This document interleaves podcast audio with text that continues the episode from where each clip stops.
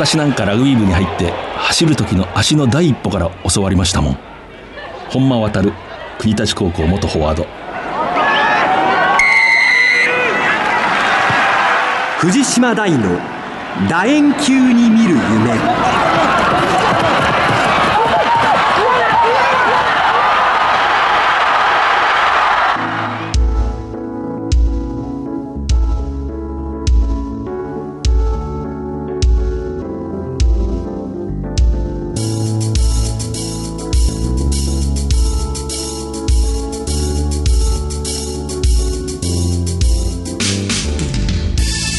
ばんは。スポーツライターの藤島大です、えー、9月はラグビー専門誌ラグビーマガジンの編集長田村和弘さんをゲストにお招きいたします。お楽しみに、えー、まずはトップリーグ開幕の話題から。トップリーグは8月22日東京秩父宮ラグビー場などで開幕しました。5シーズンぶりの栄冠を目指す東芝が昨シーズンリーグ制覇のパナソニックを39対26で破りました。同日近鉄が NTT ドコモに21対17で競り勝っています開幕戦黒星発進となったパナソニックワイルドナイツの新監督ロビー・ディーンズの声をお聞きください It was as we anticipated round one was going to be. It's a repeat of the cup final. Toshiba have clearly been working hard over the break and they played very well and deserved their win. Yep. えーまあ、こういった、えー、結果をですね、まあ、一つ予測はしていました。で去年の日本選手権の決勝の再現ということで東芝も、えー、しっかりと準備をしてきて、まあ、彼が非常に素晴らしいプレーをしまして勝ちに値するゲームをしたと思います。続いて東芝ブレイブルーパスの富岡哲平新ヘッドコーチです。選手たちの試合終わった時の表情とあの応援してくださる皆さんの期待を裏切らなかったあの時の瞬間のスタジアムの空気感東芝今年やるんじゃないかっていうあの期待感そういったものを選手が感じることができたこと。これが欲しくて、えー、4月の14日からスタートしましてどこよりも早いチームとしての仕上げを急いでやってきました、まあ、今日の試合正直負けるようであれば今年のチャンピオンシップはないと思ってましたのでそういった意味ではあの最高のスタートを切ってくれたかなというふうに思ってます、はい、大変満足しています、えっとまあ、この試合は東芝が非常にこうスタイルを変えたというか発展させた。攻守に非常に速さが目立った試合でした。これはおそらくやはり富岡哲平新ヘッドコーチの、あ、る種の方針に基づいてると、想像できます。この富岡さんという人ラグビーファンおなじみですけども東芝のまあ強い時代のちょっとこうカリスマ的な雰囲気を持つキャプテンでしたけれどもやはり監督としても、まあ、ヘッドコーチですか。勝負の心のありかが分かってるというんですかね。なんとなくそういう雰囲気がしますね。なんとなくこういうやつをこうやってこうやったら力を出すんだっていうのはね、分かってるような、え感じがしました。えー、片やパナソニックロビー・ディーンズさん、こういう人はま世界的な名指導者の一人ですけれどもね、本当に声に落ち着きがあって、少々のことでは動じないという雰囲気を虚勢ではなく自然に感じさせる、やはり大物だなという印象です。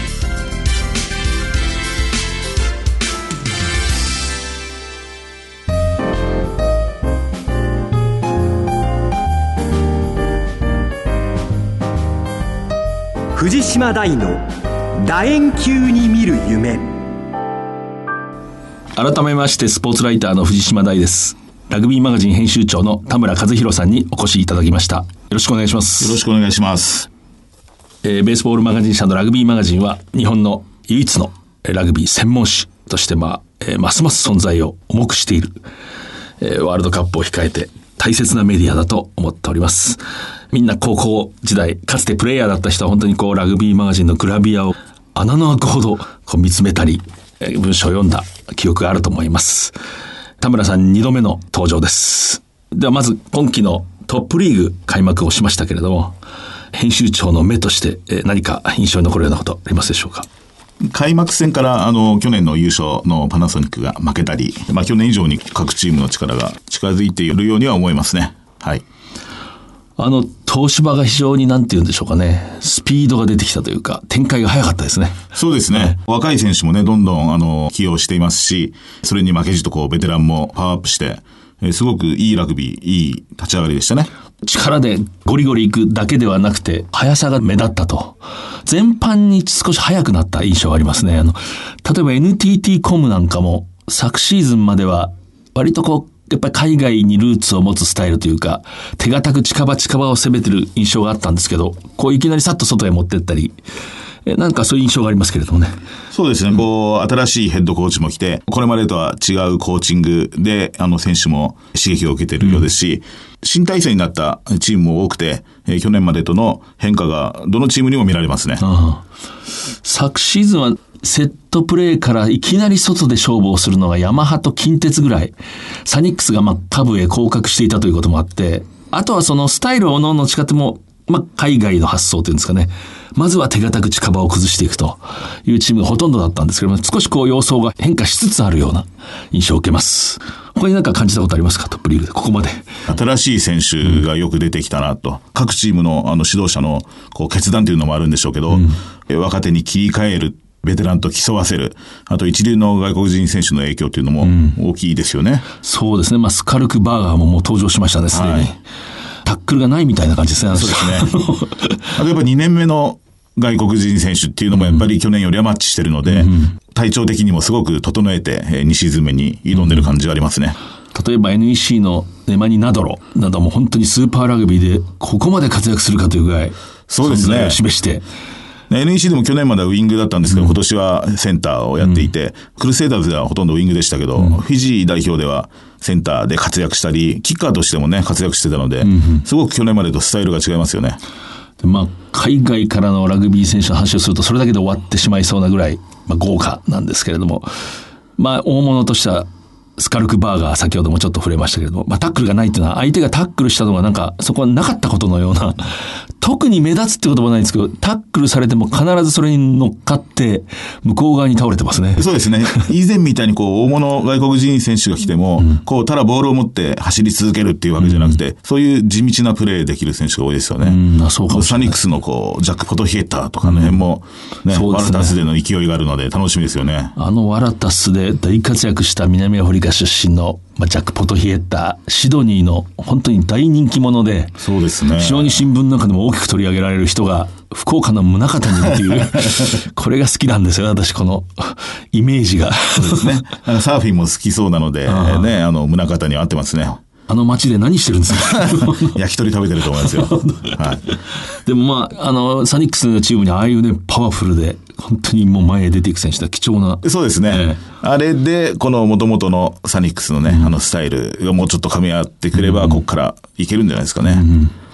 私も田村さんも、サニックスが好きというよりも、ああいうこう戦力の限られたチームが工夫してるので、どうしてもこうジャーナリストっていうのは惹かれる傾向があって、今季どうですか、サニックスは？今のところおとなしいっていうか、なんていうか、まあ、あのね、宗像にチーム名も変わって、まあいろんなものを背負ってるので、ちょっと硬いところはあるんですけど、もうちょっとしたらこうね、あの開き直って、奔放さが出てくるんじゃないですかね。しかしまあ、降格して上がってきて、あの、試合負けてますけれども、まあ、試合は堂々とこう、組み合ってるようなところもありますよね。そうですね。ええこう、まあ、藤井監督も言ってたんですが、あの、まあ、2年間かけて、本当ここで戦えるチーム、弱点をなくそうということで、それは確かにもう見えますよね。こう、スクラムで圧倒されるまではいかなくなったので、あとはここから本当にこう、硬さが取れてきて、あのチームらしさが出てくるようになれば、だいぶ結果も変わってくると思いますね。まあ少しこう、走りまくっていた選手たちが少し高齢化してきて、まあここで踏ん張りどころでしょうね。ええそうですね。これまでだと後半競っていったり、僅差でいくと後半はサニックスいけるぞっていう雰囲気だったんですけど、まだそこまで相手を走り回らせていないので、えーそこをどうするかですね。まあサニックスの話ばかりするわけにはいかないんで、まあパナソニックどうですか？パナソニックは懐は深いんじゃないですかね。こうやっぱり1戦目より2戦目、はるかに良くなったし、あのチームは完封して、圧倒して、最初から勝ち続けるというチームじゃなくて、やっぱりこう、シーズンで、お互いこう、味を分かり合いながら、えー熟成されていくチームなので、どんどん強くなっていくんでしょうね。そう思いますね。あの、初戦、東芝にまあ、ものすごい気迫でこう、向かってこられて、まあ、星を落としたというんですかね。まあ、敗れましたけれども、やはり、まあ、自力はあるなと。一番最後トライ取りましたね。こう、しっかり。ねうん林が。ああいうのは大きいと思うんですよね。ただ、パナソニック少し見ていて思ったのは、やはり3番のところ、相馬が抜けて、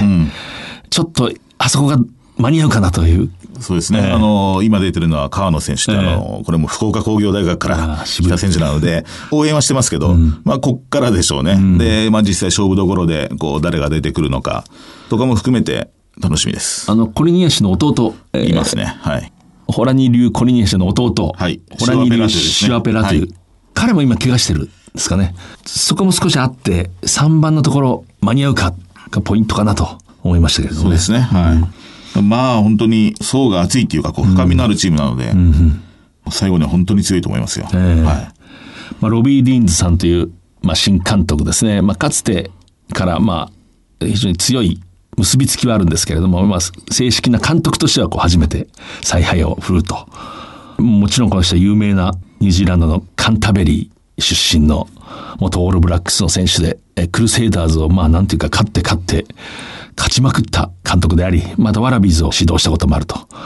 この人の印象はどうですか？まあ、資料深いですね。彼に前話を聞いた時も、補選の、えー一番上から海を見渡すような選手がたくさんいるチームが強いと。なるほどえーそういうふうに言ってたんですね。今の日本代表のエディ・ジョーンズヘッドコーチも、去年あたりパナソニックの、えーラグビーを見て、日本のラグビーはやっぱりこういうラグビーをしなければいけないと。やっぱりもう型にはまるよりはこう判断を重ねていくラグビー、えー切り返しをしていくラグビーに転換していかなければいけないっていうふうに、エディも言ってるので、えーやっぱりこれは力で圧倒するっていうチームより、あの、こういうチーム作り、判断を重ねて攻略していくっていうチームですね。はい。私もちょっと今思い出したんですけど、高校生をコーチしてる時によく電信柱の高さから自分を見ろって言ってたんですけれども、今そう間違ってなかったという自信を持つと同時に、やっぱり船の帆の方がロマンチックでいいですね。イメージが。ね。はい。やっぱり都会育ちとあのニュージーランドの人は違うのかなと今思いましたけれど、パナソニックの、まあ、かつての監督であり、まあ、名物男と言っても飯島部長がこの間ちょっと立ち話したら、ロビー・ディーンズは声が低いでしょうって言ってましたね。あ オーストラリアの人は声が高いんですよねってよくわからないこと言ってましたけど、まあでもなんとなく落ち着きがあるっていうのはよくわかります。ええで神戸製鋼も、えー新しい監督来ましたね。ーギャリー・ゴールド、ええもうディフェンスの専門家ですね。はい。どういう印象を持ってますか？神戸製鋼について。ディフェンスがすごく良くなったんじゃないですかね。出足がすごく鋭くなったって聞いてます。はい。この間トップリーグのある監督と話していて、ある神戸ファンの人が、エリスはまあまあやりますねって言ったら、まあまあやるに決まってるじゃないですか。オールブラックスですよって言ってましたけどもね。アンドリュー・エリスという、まあ、オールブラックスの現役と言っていいスクラムハーフが神戸製鋼に加わって、これ大きいんじゃないですかね。そうですね。判断はもちろん間違いないですし、スキルも高いし、体も大きい。日本でずっとやりたかったんですよね。お父さんが、園田学園女子大の、ね。あの、教授かなんかやられてたんですよね。それで自分も昔から日本に憧れてたっていう、いうので、その夢がやっと叶ったっていうことで、すごくやる気がありますね。そうですね。はい。ですから、神戸で昔そのクラブラグビーをやっていた人たちの中には、俺がエリスにパスを教えたって人がいるんですよ。子供でよくこう夏休みなんか来ていて、ねうんえー一緒にラグビーをしたっていう人もいる。まあ、神戸のゆかりがある選手ということですね。ただ、ギャリー・ゴールドさん、おそらくこう、まあ、手堅いというのか、さほどスタイルは変えていないような印象があって、例えば NTT コムのロブ・ペニーさんは新しい監督ですね。この人もニュージーランドの大物で、はいアイルランドのマンスターを率いた。この人は明らかにスタイルを一戦目から変えましたけれども、ギャリー・ゴールドさんはどちらかというとじっくりいくような、メンバーは変えましたね。しかしメンバーはそうですね。あの、バックスとかもガラッと変わりましたね。うんまあ、いずれにしてもこう、新しい監督がどうやって導いていくかというのは非常に注目だし、ことに今、神戸製鋼の話をしましたけれど、もともと選手層は、まあ、リーグ、まあ、屈指というか随一に近い、えー布陣を誇っているので、本当に監督が変わっていいスクラムハーフが来たっていうのは非常に大きいんではないかなとこう想像します。楽しみですね。えー NEC もこう、どうですか ?NEC は。開幕戦は良かったですね。日本代表の田村優選手、彼の成長がすごく大きくて、1試合目開幕戦の久保田戦は素晴らしいゲームだったと思うんですけど、2戦目、ヤマハに負けましたね。ヤマハに大敗。そうですね。はいヤマハがそうやって考えるとなかなか強い。私も NEC 今季いいなって初戦で思いましたね。非常にこう攻める方向がいい、去年までやはりニュージーランドのコーチングの影響が強くて、いわゆる順目ですね。右に一回攻めたらずっと右にこう攻め続けることが多かったんですけれども、開幕節の NEC は近場を攻めたらすぐ逆目に人が走り込んだり、なかなかこう日本のかつての良いスタイルっていうか、その匂いがして、でよく前へ出ていたし、講師とも。それをまあヤマハが一周したということで、ちょっとヤマハもまた注目に値する感じがします。そうです。毎年強くなってますね、ヤマハは。うんあそこもメンバーは本当にこう、なんていうか、いわゆる強豪のチームと比べれば、もう本当に自らの手の内の選手を本当にやりくりしながら精一杯こう使って勝負していく。しかも今、マレサウが負傷で、そうですね。ジャパンで少しこう、怪我をしてしまい、しばらく休みだそうですけれども、マレサウ抜きっていうのも珍しいんですね。あの、ヤマハは。そうですね。もうえー5、6年ずっと出てましたもんね。それでこの成績ってやっぱり楽しみかもしれません。サントリー非常に若手に、まあ、意図的に切り替えて、それもあって決して楽な試合は続いてませんけれども、はいそこはどう考えますか？もう本当にあの、現、えー首脳陣が若手に切り替えるっていうのを思い切ってやってますね。これはもう出ている選手たちにも伝えてると思うんですけど、あの、控えの選手たち、例えばフルバック、アルガ選手とかの方が力はあるんだ。でもやっぱり経験を積んで、サントリーのプライドであったり実力をつけてもらいたいと。まあもうその意図的にやっているので、えーその上でこう、ギリギリで勝って結果を残しているので、いつかシーズンの終盤には生きてくるんじゃないですかね。うんあの、ヘンドリック・ツイが、まあ、ツイ・ヘンドリックというべきなんですかね。はいあ日本国籍を取得した。これも大きいんじゃないですかね。ねはいサントリーのようなチームには。まあ、ただでさえ非常にこう、才能のある選手がたくさんいるところに、一人日本国籍獲得ということで、もう一人外国人選手を使えると。これ大きいような気がしますね。やっぱサントリーは、あの、フーディー・デュプレア選手が今、怪我で出てないのは、やっぱこれは大きいですね。あのラグビー、やっぱりフォワードとバックスのつなぎ、ええ判断がすごく大事なので、えもちろん日和佐選手がいたり、えーするので、ね、日本代表選手なので、あのラグビーには適してるんですが、やっぱりこう、フーディー・デュプレアの判断力、あるなしは大きいですね。で、まあ、スカルクバーガーの話先ほどしましたけれども、もう本当に大物で、えー存在感あるし、前には必ず出る。しかし、昨シーズンまでいたジョージ・スミス、この人はまあちょっと際立つカルト的な存在で、えー誰かがあるトップリーグ関係者が、サントリーはジョージ・スミスがいない時は意外と負けてるんだっていう、おっしゃってましたけれども、その意味ではその穴もね、ちょっと注目ですね。えー多分ね、あの、周りの選手もそれを感じているので、いないと不安でしょうね。うんまあ、スカルクバーガーが来て不安っていうのもおかしな話で、まあ不安ではないのかもしれないけれど、まあ、ジョージ・スミスがあまりにもそのトップリーグのラグビーにフィットしていたし、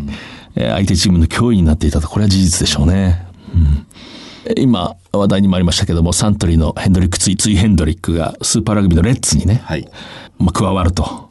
これはまあこう、日本の選手がオーストラリアフランチャイズのチームに非常に行きやすい何か環境が今あるんですよね。そうですね。すごくいい関係にあるので、まあ、エディ・ジョーンズヘッドコーチもいるので、各チームに、えー日本選手を取ってほしい。まあ、向こうも、えー実力があれば、もちろん、そうでしょうね必要だということで、うまく環境が整ってますね。えートップリーグの、やっぱオーストラリア協会、オーストラリアのフランチャイズのクラブは今非常に財政が厳しいんで、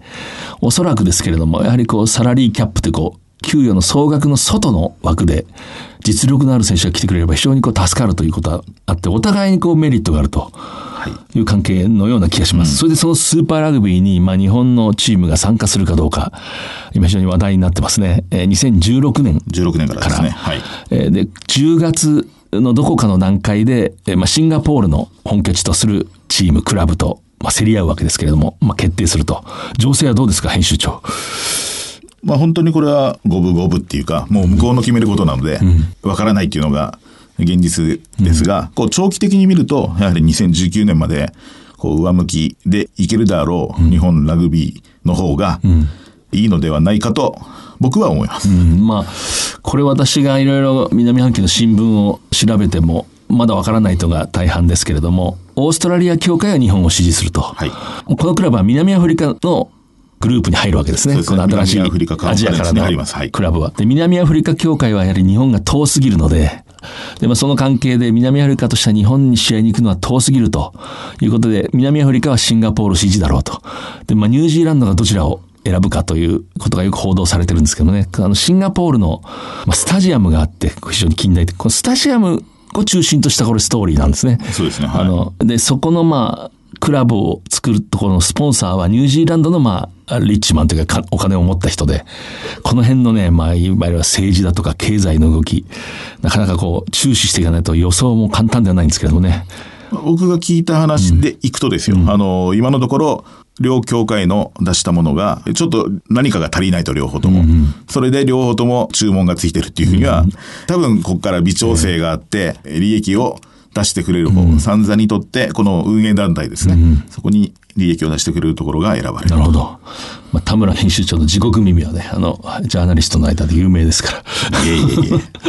まあ、いずれにしてもこう日本でやる試合をもしかしたら減るかもしれませんが、日本協会としては日本代表の強化に直結させるというのが多分第一になるので、えーそこを最優先して、えーいくつかをえー日本じゃないところでやってもいいよっていうふうに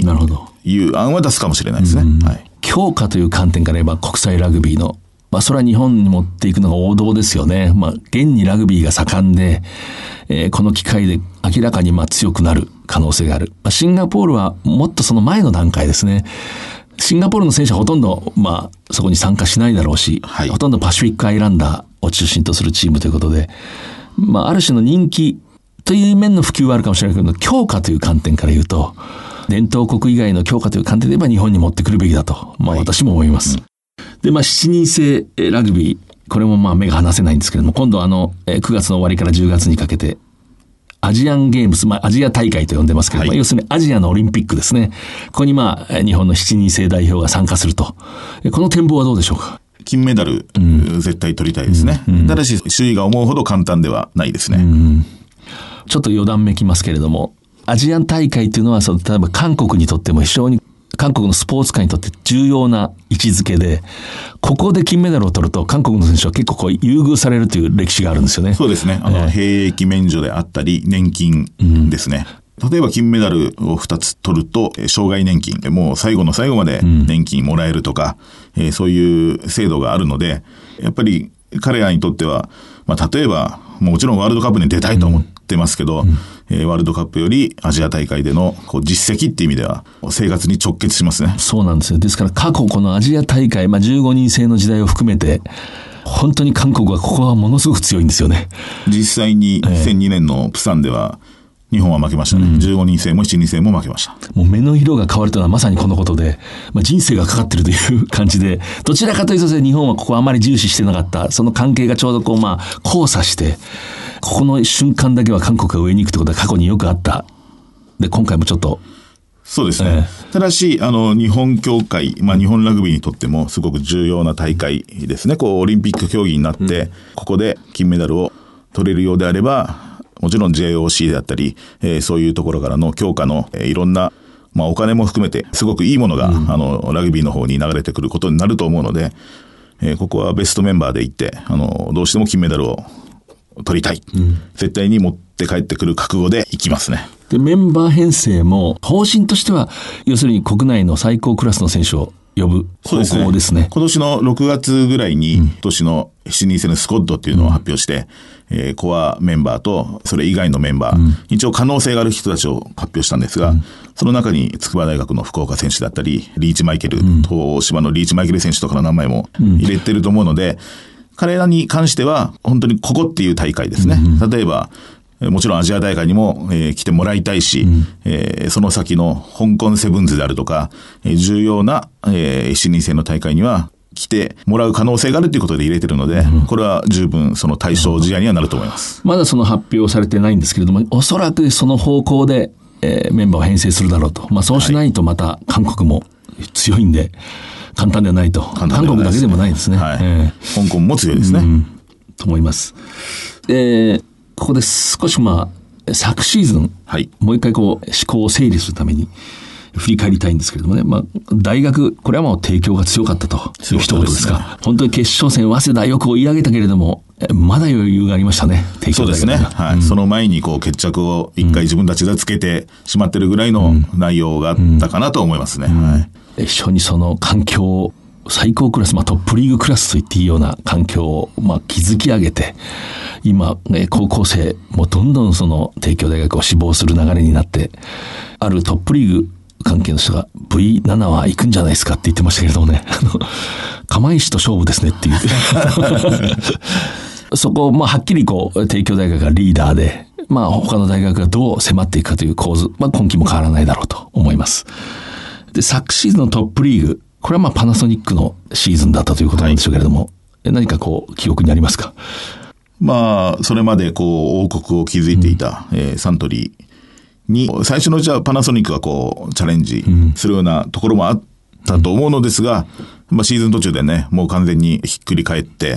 えー最後はね、本当にもうシーズンの途中でパナソニックが完全に王者っていう雰囲気が出ましたね。そうでしたね、本当に相手に攻めさせて、切り返して、判断でまあ攻めていく、まあ、仕留め切るというラグビー、えー本当にこう簡単ではないと思うんですけれどもね、非常にまあ効果があったし、強かったですね。で、ディフェンスがやっぱり良かったですね。そうですね。えーはまあ、バーンズの存在が大きかった10番、まあ、今季もまあ、もちろん健在なわけですけれども、その意味ではパナソニック、新しいシーズンの初戦を敗れたとはいえ、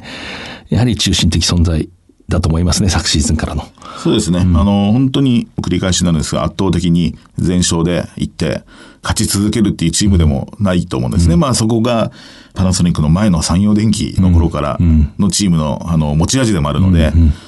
こう楽しませながら勝ってくれるチームだと思いますね。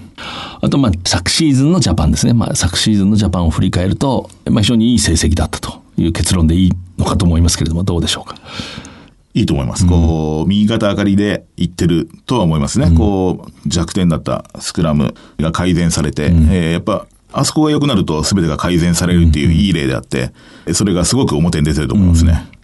まあ、あの、私はジャパンで感じるのは、やっぱり来年が、2015年がワールドカップの本番、本大会ですけれども、まあ、ピークがね、早すぎてはいない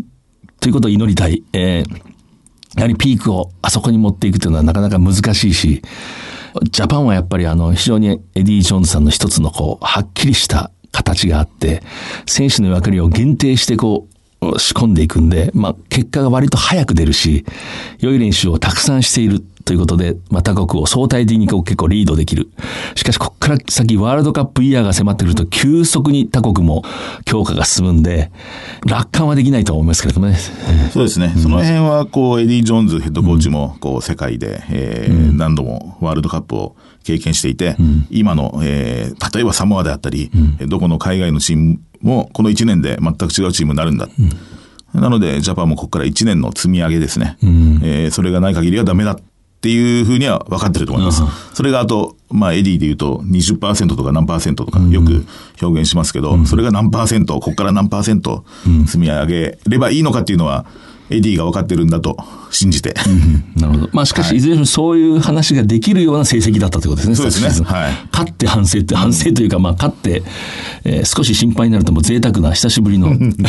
出来事で。そうですね。これまで間に合わない、間に合わないという話ばっかりでしたからね。ええはい。ただやっぱりピークの勝負でしょうね。ええ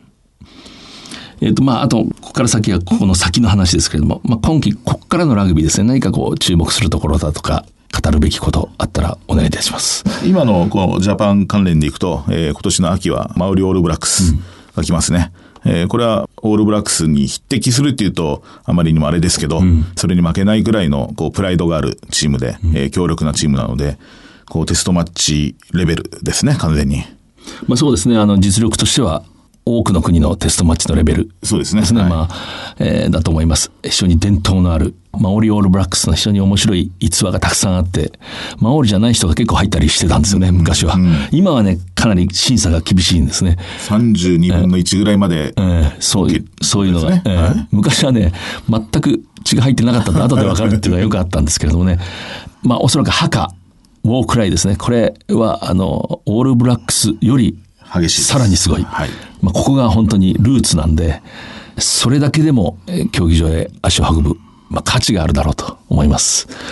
関係ないですが、私、昔、ニュージーランドに1989年いて、ラグビーショップで、みんな観光客がオールブラックスのジャージ買ってるのに、マオリオールブラックスのジャージを買ったら、レジの人がマオリの人で泣いてましたね。お前いいやつだって泣いてたのが本当に忘れられないんですけどね。そのジャージまだ持ってますけれども、えー余談でした。しかし楽しみですね。楽しみですね。えーはい。あとまあ、今季トップリーグのにゲームのこう進め方は昨シーズンと同じ。そうですね、ファーストステージで、あの、各グループ、えー上位、下位に、えーがはっきりして、その、セカンドステージは、それに準じて上位グループと下位グループで戦うということですね。はい。わかりました。あとは何か田村編集長から？まあ、あれが楽しみですね。でも、スーパーラグビー入りが、えー決まれば、そうですね。えー10月に決まれば、この後の日本ラグビーのカレンダーが大きく変わってくる。まああの、おそらく現場としてはワールドカップが終わった後来年のトップリーグのチームのスケジュール非常にタイトになる。そうですね。ワールドカップの決勝が10月最後ですね、31。そうなると、その後からのトップリーグの開幕ですので、うん、11月開幕のスーパーラグビー参入が決まれば、もう3月には開幕なので、それまでには終わると。で、準備期間も必要なので、こう駆け足で11、12、1、2月の途中までには終わるっていうことになるので。かなりこうタイトな。そうですね。通常ではないような日程になるんでしょうね。変則でやるしかないかもしれないですね。うんうん、スーパーラグビーに選手をこうどれぐらいトップリーグが出すのかという問題も、まあ、関係してきますけれどもね、はいうん。スーパーラグビー参戦か否かが決まるのは10月の中旬ですかね。10月までにはって言ってましたね。私の見た報道は10月のどこかで決まるっていうような。はい、えー最初は9月って言ってたんですけど、うん、さっき言ったような不備じゃないですけど。そうそうもう一度差し戻したと。はい、えー、そういうのがあったり、そういうやりとりがあると思うので、うん、この間、あの、サンザからも、あの、視察団が日本に来たんですよね。うんえー、で、もう帰って、そういうやりとりがあるので、まあ、10月まではずれ込むのだと思います。はい。サンザの視察団に我々の情報の B 級グルメのもつ焼き、接待一組でした。それでプラスになるかどうか微妙ですけどね。はいで、まあ、大学なんですけれども、まあ、大学だけではないけれども、あの、国立競技場が、えー、おそらく取り壊されていくということで、代わりのスタジアム。はい。えー、どうなってるんでしょうね。決勝は味の素スタジアムですね。東京の。調布ですか調布。はい。目指せ味っさ。味っさで泣くぞって言われても、まだピンとこないですけど、うん、やっぱ泣くことになりますね、あそこで。ですから本当にまあ国立競技場の改修、まあそれは秩父宮ラグビー場、あるいは神宮球場、まあいろいろな説がありますけれども、何らかの形で工事が始まると。その間の大学ラグビー、のあり方って非常にね、これも少し将来的な話ですけれども、そこで持ちこたえられるかというのは大きいと思いますね。秩父宮をもししばらく失うとなると、大学ラグビー、本当にこう、人気が持つのか。これも課題ですね。今、ヤマハの監督をやっている清宮監督が言ってましたけど、うん、それはもう大人の責任で、うん、しっかりこう大学ラグビーの舞台を作ってあげないと、そうなってしまうぞっては言ってましたね。うん、やっぱりもう味の素スタジアムであれば、そこをちゃんと大学のラグビーの聖地っていうふうにこうしてあげるとか、とにかくもうそういう雰囲気作り、環境作りが大事だと。本当に今こう日本ラグビー将来を考えるとね、観念的というか、まあ大学ラグビーガイド論みたいなものってあまりこうプラスにならないですね。もうどんな、もうトップリーグも大学ももちろんジャパンが最高の存在ですけれども、高校も中学もみんなが盛んになるってことで本当に大事なんで、大学ラグビーも大切な存在ですね。えゲストはラグビーマガジン編集長の田村和弘さんでした、えー、今シーズンの展望その他について話を伺いました。お忙しいところありがとうございます。ありがとうございました。